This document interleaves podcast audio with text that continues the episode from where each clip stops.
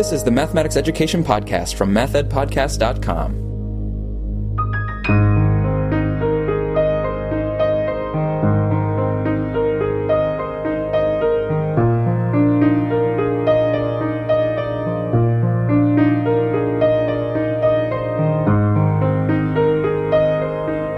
Welcome to the Math Ed Podcast. My name is Chuck Munter, an assistant professor of mathematics education at the University of Missouri and a new contributor to the podcast.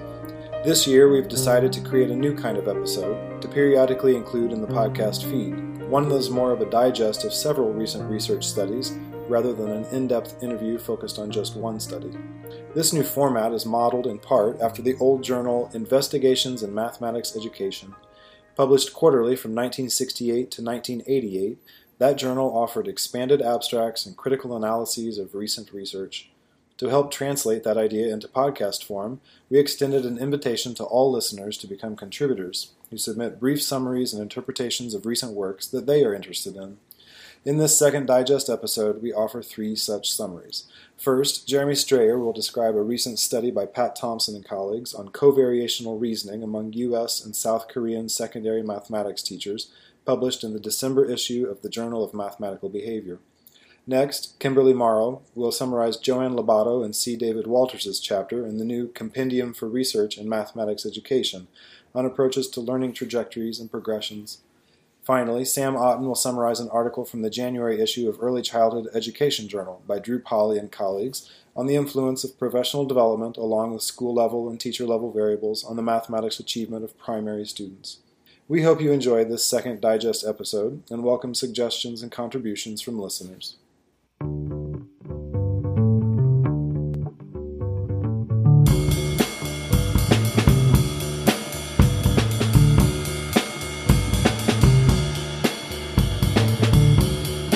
I'm Jeremy Strayer from Middle Tennessee State University, and I'm going to share a summary of Patrick Thompson, Neil Hatfield, Hyun Kyung Yoon, Surani Joshua, and Cameron Byerley's article, Covariational Reasoning Among U.S. and South Korean Secondary Mathematics Teachers. It was recently published in the Journal of Mathematical Behavior, Volume 48. This work was funded by the National Science Foundation, and it is part of a series of studies that investigate U.S. high school mathematics teachers' mathematical meanings for teaching. The authors begin by building a case from both the literature and their own experience. They note that despite the fact that covariational reasoning is key for building deep understandings of many mathematical concepts, reasoning covariationally in U.S. mathematics classrooms is uncommon both for school and university students and for high school teachers. So, is this state of affairs unique to the U.S.? Well, the authors noted that an international comparison of elementary school textbooks suggested that while the U.S. provides little attention to covariation between two quantities, there are non U.S. countries that explicitly address covariation, and some of them as early as the fourth grade. So, this study sought to fill a gap in the literature by investigating covariational reasoning internationally with a large, geographically diverse sample of teachers. The researchers included 366 middle and high school teachers from South Korea. This is a country that addresses covariation explicitly in its school mathematics curricula and where the middle and high school math teachers take the same credential exam. They also included 121 high school teachers from the U.S. The authors sought to understand three things. First, how do the secondary math teachers in their samples reason covariationally about dynamic phenomena that they witness? Second, are there differences between US and South Korean teachers in the sample with regard to covariational reasoning? And third, is it necessary to create a multiplicative object of two quantities attributes in order to reason covariationally? We will say more about this third point in a moment. To answer these questions, the research team created a task that used an animation that showed the changing values of two quantities. This animation showed the simultaneous variation of the quantity's values by representing the variation of one of the quantity's values with a vector on a vertical axis, and the variation of the other quantity's values with a vector on a horizontal axis. The teachers watched the animation multiple times and then they were asked to sketch a graph of the value of one quantity relative to the value of the other quantity. You can find a link to the animation and more information about this task in the article.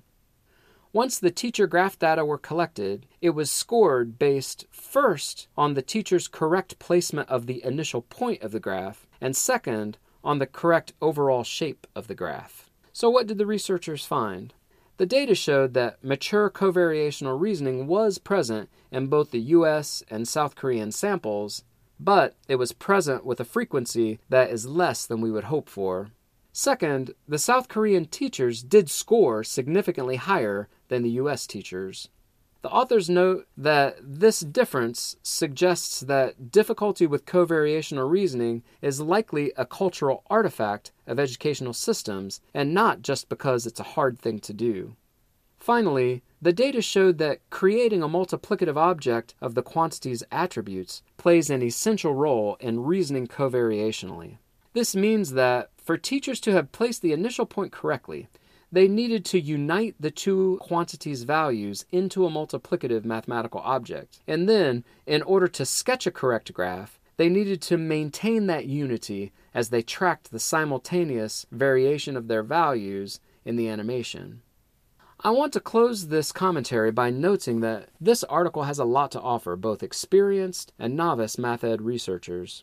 First, the authors succinctly situated the study within decades of research on an established topic, and they referenced both recent and seminal works along the way.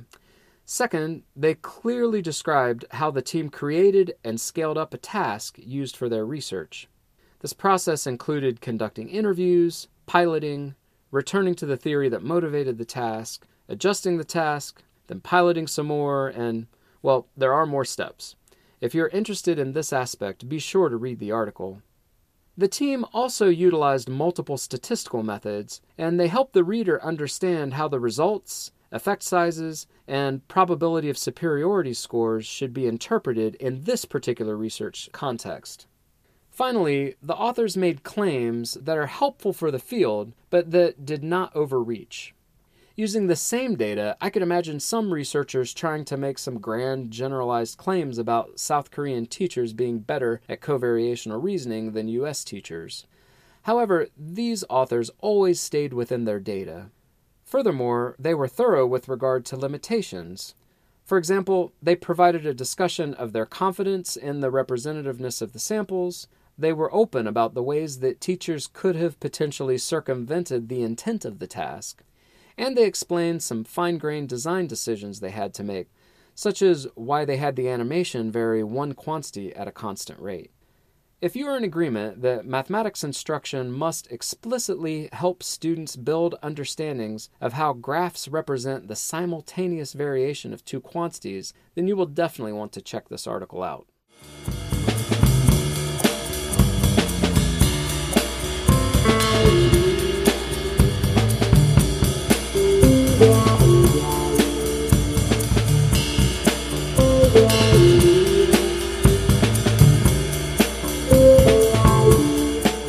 The difference between a learning trajectory and a learning progression?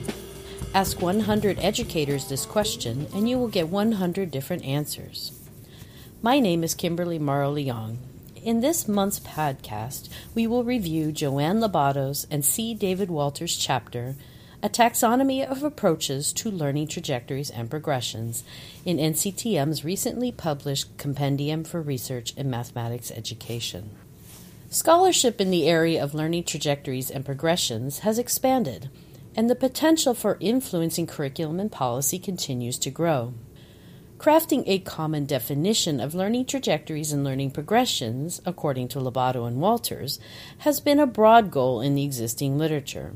However, after conducting a comprehensive literature review of learning trajectories and progressions, while intentionally including work in the area of science education, Lobato and Walters found a variety of significantly different approaches. These differences have not been previously identified, but are critically important in guiding future research. Clearly articulating assumptions on a variety of dimensions can have meaningful impact on research design and communication. Much of the rest of the article describes a taxonomy of seven approaches to learning trajectories or progressions. The differences in approaches are not captured by the term, quote, learning trajectory, end quote, which is typically used by mathematics educators, versus, quote, learning progression, end quote, which is typically used by science educators. Instead, the differences cut across disciplinary boundaries. Therefore, trajectory and progression are used interchangeably in Lobato and Walter's chapter. From this point on, we will use the acronym LTP, spelled LT forward slash P, in order to remember that the two terms are not differentiated. After coding a wide variety of articles from both science and mathematics education, the authors settled on a list of seven approaches to LTPs that is short enough to be useful, but whose individual categories are broad enough to be inclusive. Following the structure of the chapter, each category will be described here. Some features will be described, and some of its benefits and trade offs will be highlighted. Approach number one cognitive levels. The Van Hiele hierarchy for geometry is included in the cognitive levels approach category. Battista's LTP for measurement is another familiar example featuring qualitative categories, all LTPs in the cognitive levels category have a beginning stage, and students move towards an ending level. Characterizing the levels might include milestones that students reach, or they may be identified by students' misconceptions. Since the goal of a cognitive levels LTP is to diagnose the student's current level, the initial research of this kind of LTP often begins with a cross sectional interview over multiple grade levels in order to identify the full range of levels. A benefit of this form of LTP is the power to diagnose student progress, which can be used formatively. On the other hand, a major criticism of this kind of LTP is that it does not focus on the learning mechanisms themselves, but this is primarily because the cross sectional interview methodology does not seek to uncover the learning mechanisms. Approach number two levels of discourse. The levels of discourse approach is a different conception of an LTP. Rather than focusing on mathematics, the levels of discourse LTP tracks the level of sophistication of an individual student's discourse. Many of the examples cited come from science education, but some LTPs reference Toulmin's argumentation model, which will be familiar to mathematicians. Levels tend to be characterized by what a student can do rather than what they cannot do. Categories also tend to be very broad, describing how students move from primary, otherwise known as familiar or home language, to secondary language, which is the language used in social institutions like school. Approach number three schemes and operations. The LTPs, which come from a schemes and operations approach, come out of the theoretical tradition of Piaget, in which the scheme and the construction and modification of schemes plays a central role. Most research is conducted within the teaching experiment format and focuses on a microanalysis of one student's mathematical understanding. Identifying and articulating individual student schemes is vital to the research design. But one drawback is that there is less attention paid to the actions of the teacher. Another drawback is the relatively small number of students who have been subjects in this research design, which limits its generalizability. The greatest contribution of the research done in these kinds of LTP is the highlighting of constructs that are useful for others.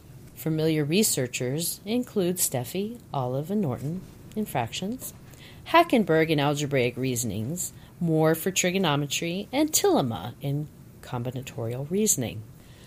Approach number four hypothetical learning trajectory.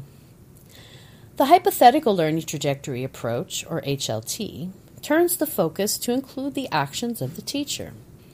The term was originally coined in Simon's 1995 article as a model of teachers' decision making, but later became a frame to highlight the coordination between levels of student thinking and instructional tasks that support students' movement through those levels. Clements and Sarama have designed LTPs in the areas of number and operations, measurement, and geometry that are of this approach. One of the features of these LTPs is that the HLT is dependent on the tasks that are selected, which requires teachers to continually seek new information about students. effectively co constructing student learning. Despite the interpretive nature of HLT, research on LTs includes careful task design, and data is collected in order to construct a general HLT. The power of this approach lies in its ability to serve as a resource for teachers. One trade off is that the instructional support most often highlighted is that of the tasks, and less, though, the student's learning processes. Approach number five collective mathematical practices. The previous four approaches capture the growth of mathematical understanding or discourse at the individual level. The fifth category of LTP characterizes the development of an entire classroom collective. In these LTPs, classrooms of students have a personality that emerges. There are a number of studies that have identified the collective behavior and progress of whole classes of students, including studies on arithmetic, integers, place value, statistics, and undergraduate mathematics classes as well.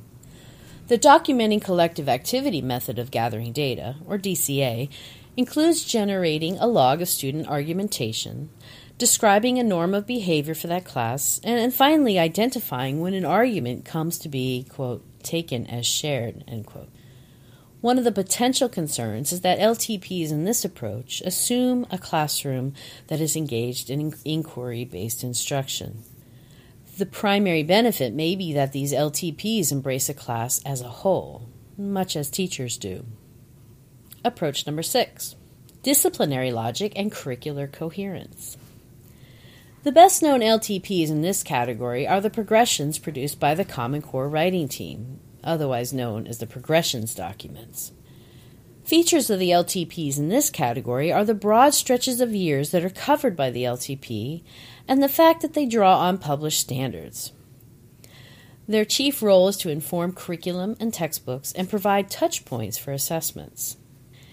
These LTPs are also typically written to address a broader audience of readers, such as principals, parents, and policymakers.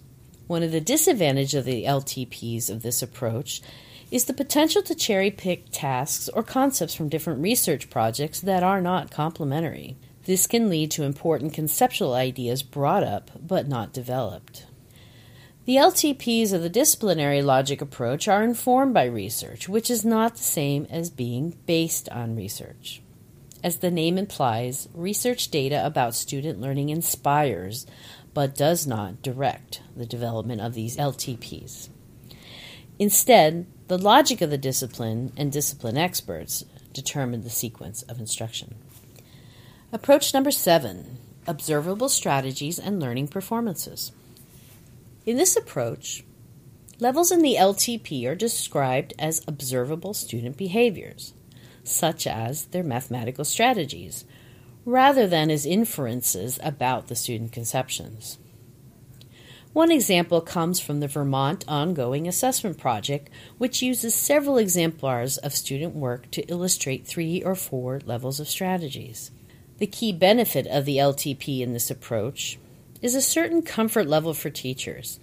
Student strategies tend to be more familiar to teachers than inferred cognitive conceptions or mental schemes might be.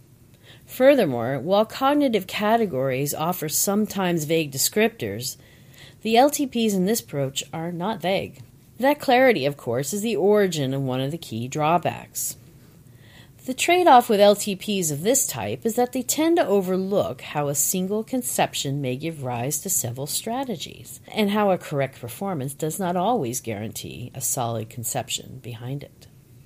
If you'd like to learn more about learning trajectories and learning progressions, be sure to read the final section of this chapter.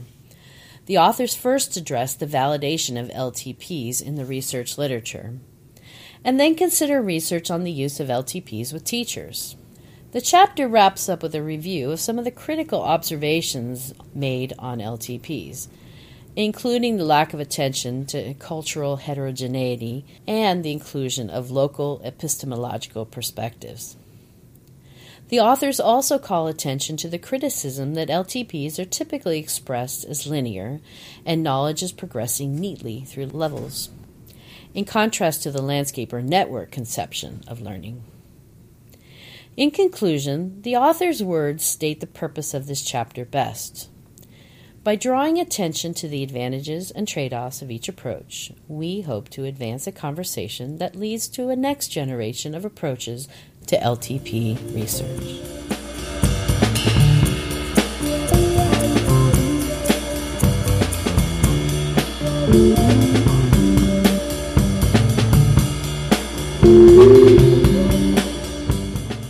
I am Sam Otten from the University of Missouri, and I'll be summarizing an article titled The Influence of Mathematics Professional Development, School Level, and Teacher Level Variables on Primary Students' Mathematics Achievement.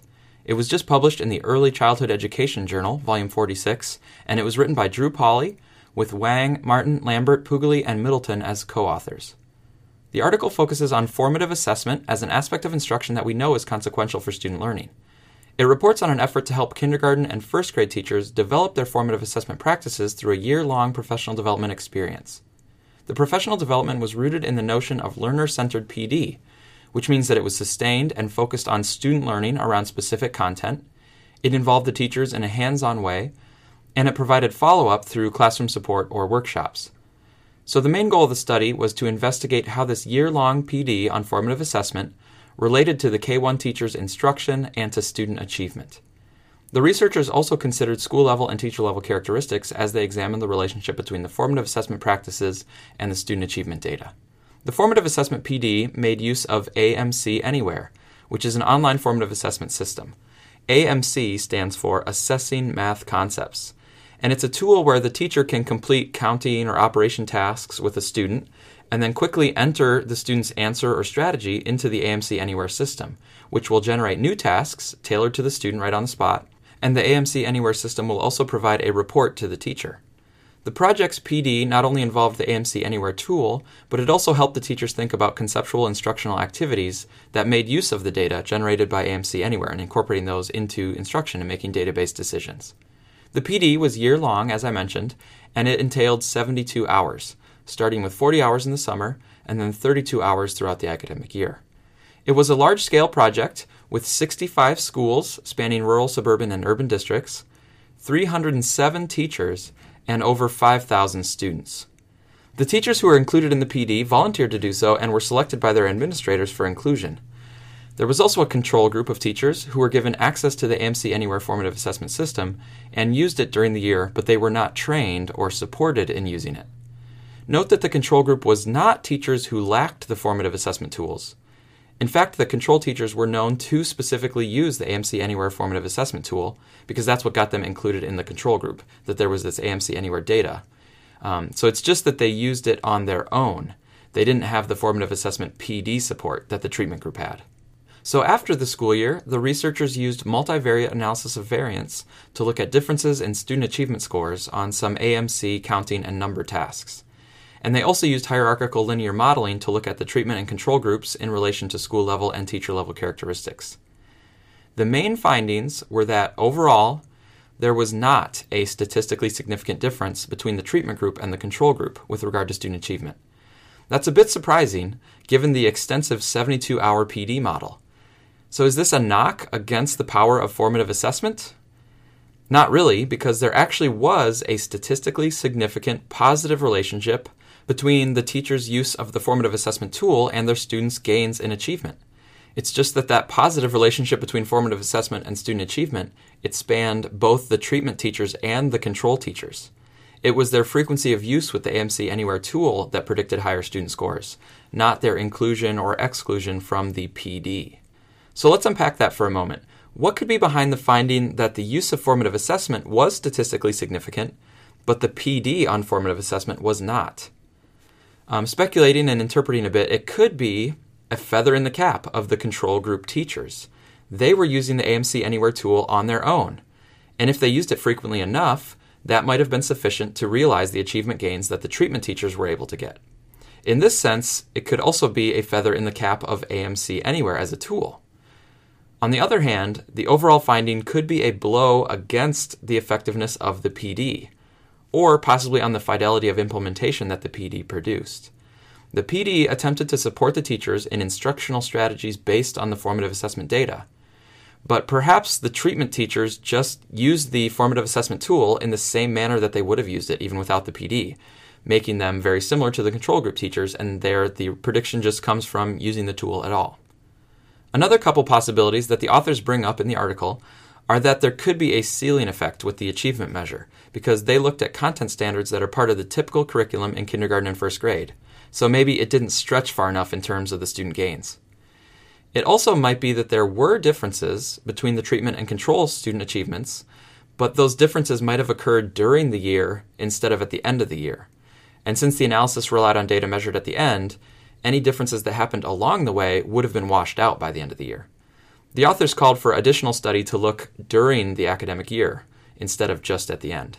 They also wanted to see more detail about how the teachers used the formative assessment data in their instruction, and not just whether they used the formative assessment tool. So there's some room for more nuance in the future. For me personally, I found this article interesting because I'm currently thinking about avenues for reaching teachers and spurring instructional improvement on a large scale. Although sustained, year long professional development seems ideal, it is very difficult to scale up without a large source of funding. If, on the other hand, there are instructional tools or supports that we can put in the hands of teachers, perhaps via web based platforms, and if teachers will naturally use them in effective ways, then that seems exciting from the perspective of scaling up. Although this article doesn't make any definitive statements on this topic, it has definitely given me some further things to think about and to discuss with colleagues. And before I go, I also wanted to say that this study had an additional finding that is kind of surprising, even though it's not unprecedented. They actually found that kindergartners outperformed first graders on several tasks in the study. I encourage people to read the full article if you're interested in this result, and it reminds me of conversations we often have here at Mizzou among the elementary team, where we discuss young children who are quite capable of solving rich problems, and that sometimes the process of learning school mathematics can inadvertently hinder them in some ways. But that's a topic for another study.